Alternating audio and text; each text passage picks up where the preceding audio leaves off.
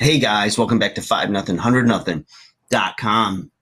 I am Fugit, the fittest underdog guru using intelligent tactics. Today, guys, I want to ask you a question.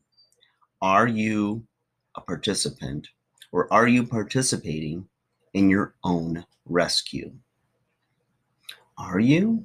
Okay, let's take a look at this, right? Whether it is your health, right? Your body composition, your overall health, whatever it is, your physique goals, whether it is finances, your financial health, well-being, or could be relationships, right? Or your mental, emotional health. Are you participating in your own rescue?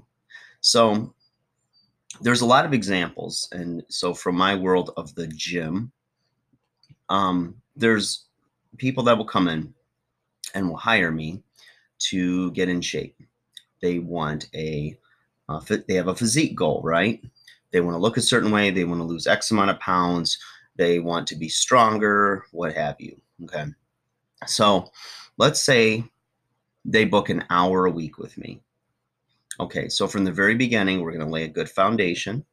We're going to talk about what it's going to take for them to build the body they want, get the results they want. Okay. So we'll talk about dietary basics. We'll talk about exercise. How much exercise should they do a week? What should they be doing, etc. Well, if they don't start to apply those principles, if they don't start to choose better foods at the grocery store, turn down party time all the time, they don't stop the habits of going in the pantry at 10 o'clock at night and just, eating chips, ice cream, and all this other stuff. There's nothing I can do in that 1 hour a week that's going to help them to achieve their goals. So they're not participating in their own rescue. They're not doing their part, okay, to achieve the results. Now, it is part of my responsibility to give them the tools. So eat this, not that, or this is a better bad choice, things like that. But they still have to pull the trigger. They still got to execute the plan, right? Same in the gym. I can crush them for an hour and they're sore for 2 days. But the next time I see them at the gym is the next session we have. So if they're doing it once a week, depending on their level of fitness they come in at, they might be getting a little bit of result from that 1 hour. But what do you think? Do you think they're going to get better results by coming in 3-4 times a week?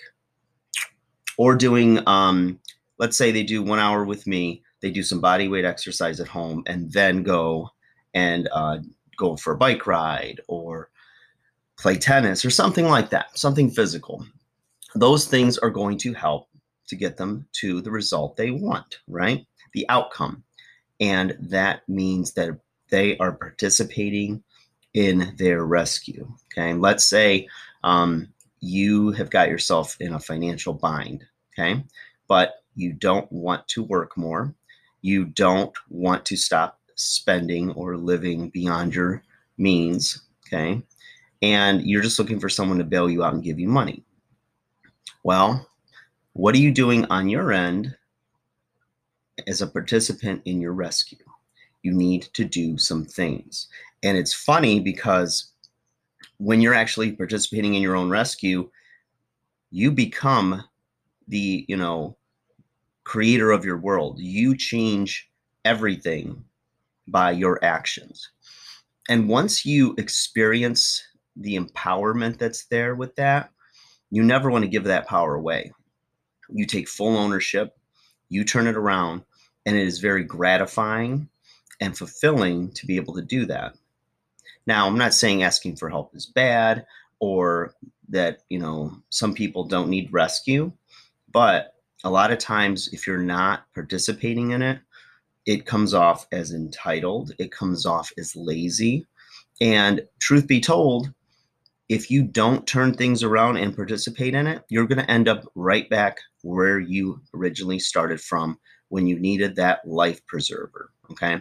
Think about all the examples from the lottery when they do long-term studies and you see those that have won the lottery, you know, several $1 million. And within 3 to 5 years, they're back exactly where they were before. You know, they're poor, they're in debt, they're on welfare, they're on whatever, right? And that was, they had plenty of money to completely turn their life around and be very taken care of for not just their generation, but their kids and their kids, if they had done the right thing with money. So two good examples. Another one is in relationships, right? If you're a complete idiot with a person that you cared about at one time and you're not treating them well, and you beg them to take you back, give you another chance and all this other stuff, I'll change, I'll do all this stuff, but then you don't, right? Eventually, this person's going to get fed up with you again, right?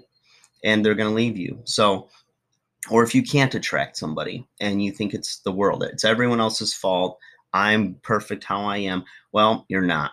And, you know, I'm not saying that, you know, any person can get anybody they want. You know, there's very few, you know, top shelf, amazing, sexy, rich, charismatic people out there. You know, there's a lot more average Joes, okay? Undersized underdogs, except for us. But, you know, you've got to do something. Are you increasing your market value, so to speak, by working on yourself, self-improvement, participating in your own rescue? All right, guys, like, share, subscribe. Hope you got something out of that. Boom. I'll talk to you guys again soon. Take care.